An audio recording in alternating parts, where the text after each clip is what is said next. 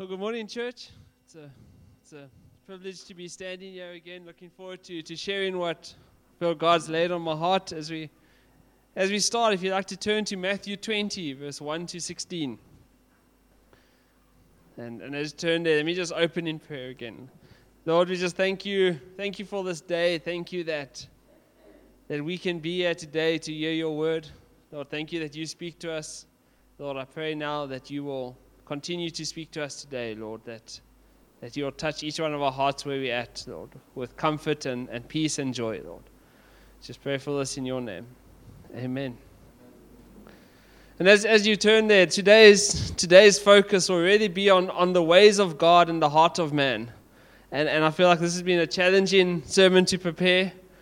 And, and hopefully there's, there's some nuggets for you in this as we, as we go through it. So, Matthew 20, verse 1 to 16 says this For the kingdom of heaven is like a master who went out early in the morning to hire laborers for his vineyard.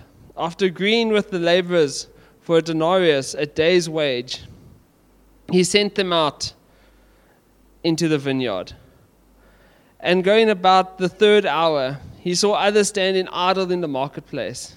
And he said to them, You go and work in my vineyard too. Whatever is right, I will give you.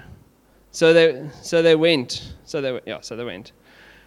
Going out again at the sixth hour and the ninth hour, he did the same. And at about the eleventh hour, he went out and found others standing. And he said, Why do you stand here idle all day? And he, and he said to them, Because no one, has, no one has hired us. And the master said to them, Go into my vineyard as well. And when evening came, the owner of the vineyard said to his foreman, Call the laborers and pay them their wages, beginning with the last up to the first. And those who were hired at the eleventh hour came and received a denarius, a full day's wage. And now those who were hired first, they thought they would receive more. But each of them also received a denarius. On receiving, they grumbled to the, to the master of the house, saying, The last work, workers worked an hour and you have made them equal. We have, bur- we have borne the burden of all day and the scorching heat. But he replied to them, Friends, I am doing no wrong to you. Did you not agree to work for a denarius? Take what belongs to you and go. I choose. I chose to give the last workers the same, in, same as you. Am I, not, am I not allowed to do what I choose? Am I not allowed to do, with, do what I choose with what belongs to me? Or do you begrudge or argue with my genu- generosity? So the last will be first, and the first will be last. And I feel like that's God's. This was on the list to preach, and I feel like it's a, it's a very prevalent message at, at this season we're in. And, and as we, as, we, as we dive into this passage, the struggle that we face is that there's two kingdoms. And as we've looked through the kingdom of heaven, we've spoken about the, the kingdom of heaven or the kingdom of God and the world's kingdom. And these two kingdoms are, are constantly at war with each other. The biggest struggle we have is that the world's kingdom is, is tangible, it's visible. We can see it, we experience, we, we live in it. However, the, the, the kingdom of heaven is only understood through the Spirit. Uh, one day in heaven we'll see it in full, but now we don't. So we, we struggle with that. And sometimes we don't know what's going on because the world, the kingdom of the world seems to be falling apart, and we go, where's God's kingdom in this? The other issue is that they have vastly different standards. They teach and promote completely different things. They emphasize and, and they emphasize completely different values. Therefore, it's impossible to reconcile these two kingdoms together. We can't be half in one and half in the other. We're called to be in the kingdom of heaven. That's what the Bible's call for us is. We are called to be in the world, but not of the world. And, and I feel like the church has taken this two ways. Often we've, we've gone, we, we need to be out of the world, so we're going to go build our church and our houses on a mountain, put a massive wall around it, and make sure no one else comes near us. You know, that way we will protect ourselves, that way we will be completely safe from, from the world around us. While the other side is is the church has gone, we need to actually look a lot like the world so that people will come and they won't feel out. And, and the issue there is that we compromise what the gospel calls us to do. So, but rather, we, uh, in, the, in the middle, we're called to live out our faith on earth. earth. but we're never called to live by the world's standards. We're called to live by what the Bible tells us. We're called to live by what Scripture instructs us. And as we looked last week, we saw the, the topic of greatness and, and how the, the, the kingdom of heaven and the kingdom of the earth have two completely different standards. The world says, get on top and leave as many people as you can behind you. Jesus says, become like a child and you'll be great. These two, these two kingdoms can't be reconciled in, into one. But, but as we read this passage today, we, we realize that it doesn't introduce a, a, new, a new principle or a new standard that we, we called to live by, but rather it shows us that God's at work. And, and the heart of this passage is, is that God is at work, and, and at, the, the, yeah, at the heart of this passage is, is our heart's response to it. Or another way to ask us, this passage asks us to do self examination when it comes to the work of God. The challenge today, as, as I was preparing this, this sermon, and, and I had to keep reminding myself, is that we're talking about the kingdom of God and not the kingdom of Mark. There are times where, where I seek to build my own kingdom. There's, there's times where I, where I sit and question what God is doing. And, and I'm just going to be honest today that, that a lot of the sermon is my, my heart's on my sleeve because I feel like if I'm going to cover it up, we're all going to cover it up. So, so often I sit there going, God, what are you doing? Why are you allowing this to happen? How can this be the best way?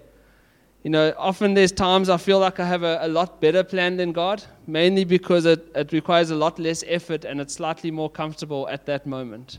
So I question God, what are you doing? How can you do this?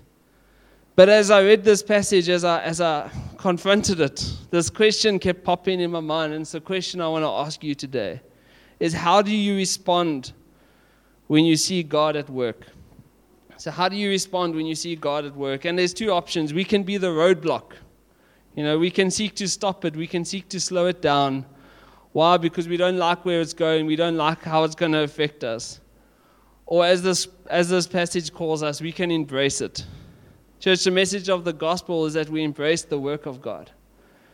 And, and that's, where we, that's where we find ourselves. So today's first point, it's a loaded point, but that God is sovereign. And I, and I stand here today in the midst of so much that has happened in our church, in our world, in our own lives. And, and I humbly stand here today and tell you that I don't know the answers. I don't know the hurt. I don't know the trouble. I don't know the anger. I don't know how your heart feels to what's going on around you. And, and that's, that's my honest opinion there. But at the same time, I stand here fully confident that God is in control. That God is sovereign, that God works and acts according to His great plan. A plan that I don't understand, a plan that if I was in control of, I think I'd probably last about five minutes and the world would end. And, and I'm giving myself five minutes because I'm being gracious. Maybe a second or two. But, but God's got a plan and God is working it out. Just three, three verses. I mean, there's so many more. But Isaiah 55, verse 8 and 9 says this For my thoughts are not your thoughts, neither are my ways your ways, declares the Lord. For as heaven is higher than the earth, so my ways are higher than yours, and my thoughts are higher than your thoughts. Church, as, as I read this, uh, I think to myself that we can worship a God who is so much bigger than us. We can worship a God who, who, whose thoughts, whose ways are so much higher than ours. Secondly, Exodus 33, verse, verse 19. And, and the Lord said to Moses, I will make my goodness pass before you, and I will proclaim my name, the Lord. And I will be gracious to whom I will be gracious and I'll show mercy to who I'll show mercy. Church, we can worship a God who has shown us mercy and grace. We can worship a God who, who loves us. And finally, Romans 8, verse 28. For we know that in all things, for we know that, for we know, sorry, and we know that for all those who love God, He works to get, He works things for the good for those who are called, called into his purpose. Sometimes we don't like, we don't like the hardship. We don't like the suffering. We don't like the, the, the bad times. But, church, we can worship a God who is working things for our good, even when it seems to our standard that it's a complete failure. when it seems to our standard like this isn't going to work out. And, and seeking God is a, is a, seeking to understand God isn't just a single sermon or a single point and we're going to get this. I feel like we could preach on, on attributes of God from now until Jesus returns, and one day we'll get to heaven and still be completely amazed at who He is. So, so understanding that God is so much greater than us. Uh, I found this quote this week. It's written by A.W. Tozer. Very old, not very old, but not, I think he died in about 1940. But he wrote this He said, To know God is at once the easiest and the most difficult thing in the world. It is easy because the knowledge is not won by hard mental toil, but is something that is freely given by God. As sunlight falls on an open field, so knowledge of a holy God is open for man to receive. But this knowledge is difficult because there are conditions that need to be met, and our obstinate nature doesn't take kindly to what God says. So, as, as, I, as I continued reading that chapter, it boils down to the issue of our heart. You know, where is our heart in, in what God's doing? And as I said earlier, I wear my heart on my sleeve because there's times where, where I struggle and I, I go, God, what are you doing? I understand you in, in, in head knowledge. I understand who you are. You know, I've, I've got the degree. Sometimes I go, God, I've, I've learned about your attributes. I've written assignments about it. But there's times where we struggle to accept what He's doing. We struggle to go, God, you know, this, this doesn't look good for me. But, but in that, we, we can continue to, to stay strong and hold our faith. Tim Keller made this statement. He says, If your God never disagrees with you, you might just be worshiping an idolized version of yourself. Sometimes, if we, if we think we know everything that God's doing, if we think we know you know, God's just there to make it comfortable, to make us feel warm and fuzzy, and, and our, everything's going to be good. I think we, we've, we've made a God that, that suits us. We have to accept God for who He is, for, for His plans are way above our plans. He's perfect and, and, he, and He wants the best for us. But as we look at this passage, we see God's plans and man's plans collide the master, who was a wealthy man who owned a vineyard, he, he went out to hire workers. He went out, he found them, and they agreed on the wage, and they set off for their 12 hour day of work. No, no, no, eight, eight no eight hour days. Yeah. Excuse me. It was 12 hours, 6 until 6, 6 in the morning until 6 in the evening. There was no trade union to, to discuss what the best wage was. They agreed by both parties. They shook hands, and off they went to work. But during the day, the master went out at 9 o'clock, 12 o'clock, and 3 o'clock and added more workers. And the passage says that he, he told them he'll give them what is right. And in my mind, I was kind of going, what is right? You know, 75% of a day's wage for the guy who started at 9, 50% for the guy who started at 12, and 25% for the guy who started at 3. Like that would be right in my mind. And then finally, at 5 o'clock, he finds a whole bunch of people who have been idle all day. Doesn't discuss wages with them and just tells them to go work in his field. But this is where the kingdom principle comes in that all, the, all, all of these got paid the same wage, regardless of how long they worked for. Some authors would say that the master could be seen as a picture of God.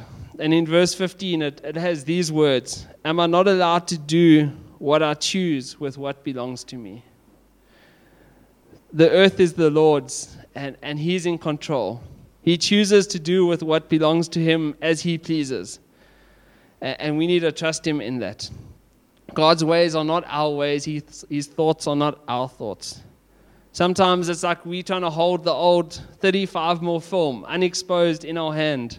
And we and we trying to look through the through the light or at the sun to, to see the picture. And if any of you have ever done that, you know, it's not very clear. You kind of get an idea of what's there, but there's not much detail.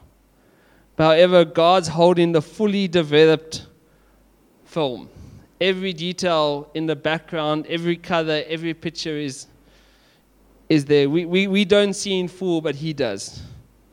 So today we have the option to embrace God for who He is and what He's doing, or we have the option to fight God for who He is and what He's doing. And the reality is, church, if we're going to fight God, we're going to lose. So, so as we embrace Him, it calls into question our heart. This, this passage, as we read, clearly shows that man's heart as it comes to the sovereignty of God. And there's two major conditions that, that jump out in this passage. I think there's many more, but for the sake of, of sticking to the scripture, these two or three jump out. The first condition that we see is that, is that man's heart is greedy and jealous. The Bible says that our heart is deceitful above all things. This is a result of our fallen condition. It's, it's who we are. Notice the original group of workers, if you, if you look at the passage, the, the master went out and he found them, and they agreed on all the T's and C's. They read the fine print. They said, Look, this is, they knew the conditions that they were working under. He didn't go, Hey guys, um, please come sweep out my, my storeroom. And when they got there, he was like, Actually, jokes. Um, I need you to go work in the sun all day and, and pick my grapes. So they knew the conditions, they knew the job that they were doing. And most importantly, both parties agreed on the wages they would receive. There was, there was, and, and this, this original group was part of no of the, like none of the negotiations that followed. They, they, they were at work when the master called the other, other helpers to come. But when pay time came, when it, when it was time to give, get their day's wage, the master started with the last and went to the first and he gave the guys who started last the same wage as the, guy who's, the guys who started first. And the truth is that anger brewed up inside of them. This came out of their heart. They felt like they were being cheated, like they were being treated unfairly. How can this happen? How can this work? In verse 10, we, we read that the first group of workers expected more. You know, we should have got paid more. You know, if you paid the guys who only worked an hour the same as we getting paid for 12 hours, we like should get at least 12 times what they got. If it was one denarius for an hour, we want 12. They argued with the master, that, and, and his response is, Am I not allowed to do what I want to do? And, and do you be, are you angry? Do you begrudge my generosity? Are you angry because I'm generous with what is mine? And the truth is that that often we can argue with God. We hear, you know, when it comes to end of the year or February, whenever it happens, and you get told you're getting your 10% pay increase, and you're happy. You're smiling, you're going, if I get a 10%, 10% pay increase, I'll, I'll keep up with Discovery's uh, 10% increase on medical aid premiums. And we, we go to that bar on Saturday and we chat into our friend, and they go, Yes, you know what? God's been good to me. I'm getting a 20% pay increase this year. I guarantee you, if it was me, I stand there and I go, What about me? Where's mine? Greed and jealousy is sitting in our hearts. It's there, it's ready to pounce. We hear that others have been treated better than us. We hear of others succeeding, others getting a promotion, others receiving a blessing of God.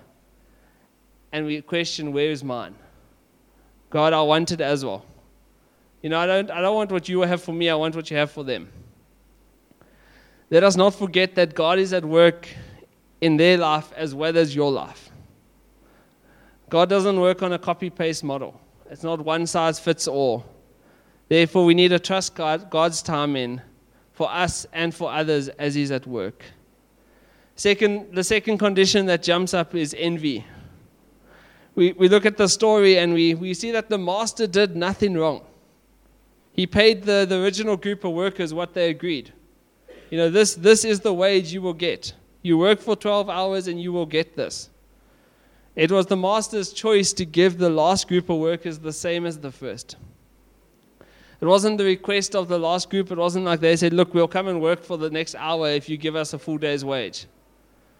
No, they said, okay, we'll go work. And there wasn't even a discussion of, of salary or, or wages. It would have been fair to, to pay them for one hour, but the master paid them in four. And church, envy, envy causes us to lose our peace. We can be going strong in our Christian walk. We can be on top of it. And we hear of someone else who receives a blessing. Someone else who gets acknowledged for serv- their service Even, even down to somebody being wished for their birthday at the office and you weren't wished. Or even more spiritually, we see others, others with gifting that we desire, or we want the position that they hold. We, we want to be in the spotlight, and our response is often envy. The words, I deserve that. Why doesn't that happen to me? Often rings from our lips. So, church, how do we how do we fight this greed and jealousy and this envy? And and Paul puts it so well in Galatians 5, verse 22, when he when he mentions the fruit of the Spirit, which is love, joy, peace, patience, kindness, goodness, gentle, gentle, gentleness, and self-control. There we go. And, and in verse 24, it says these words: And those who belong to Christ have been crucified to the flesh crucified, have crucified the flesh with its passions and desires. We, we told you not to, not to just get rid of our, our greed or our jealousy or our envy, but we're told rather to replace it with something. Paul gives the, the, the fruit of the Spirit after describing the, the fruit of the world as such. And he says, This is what you were like. Now, because you are in Christ, get rid of that and put this on the more we walk in the Spirit, the more we, our lives become transformed, but so does our, at the same time, our view of the work of God also changes. We start to understand what He's doing, we start to understand where He's at work. And the principle to remember, church, is empty and then full. Otherwise, it will just be full with the same old thing. If we don't, if we don't continuously ask God to, to give us love and joy and peace and patience, our natural response is going to be greed, envy, and jealousy. That's what's going to want to come out every time. So ask God to, to fill our hearts again and again. Remind us of His goodness and greatness, and, and think of that. But finally, as we, as we read this passage, we see, the, the, for me, one of the, the greatest pictures of, of justice and mercy at, at play. This parable shows true, true grace. All the workers had a job we, they could count that as a blessing. This was a grace of God on their life. But at the same time, this, this passage shows justice. As we read verse 9 and 10, we, we, we can ask the question, you know, how, how could it be justice that, that all the workers got paid the same? You know, logically, it doesn't sound like a very good business plan. You know, if I employ you for an hour, I'm going to pay you for a day. If I employ you for a day, I'm going to pay you for a day. It, it just doesn't seem like a very good business model. But it's a good question to ask how, how is this justice? And the truth is that God is both just and merciful at the same time. Justice means that, that we deserve to be punished. In a criminal case, we, we watch it on TV, we read the news, and the headline is Justice needs to be served. We want to see the person guilty for the they want to see the person guilty and face the punishment that they deserve for doing the crime. As we seek justice, we, we hope that justice is served. And the truth is that justice for us would, have been, would be death. That is what we deserve for our sin. However, at the same time, God is merciful. God spared us the punishment by sending his Son to die on the cross for our sin. This was to satisfy the justice of God. This is the mercy of God sending Jesus to the cross. So the truth is that, that God can save someone at the 11th hour on their deathbed, like the thief on the cross next to Jesus, just as quickly as God can save someone as a four year old child. So, so what does this mean? There's, I feel like there's three groups of people that, that this applies to. For those who have come to faith at a young age. For those who have been serving God faithfully for many years, count it a blessing. You've had, you've had many time or much time to, to taste and see that the Lord is good. You've had a chance to lead others to the Lord. You've had a chance to, to grow and deepen your faith.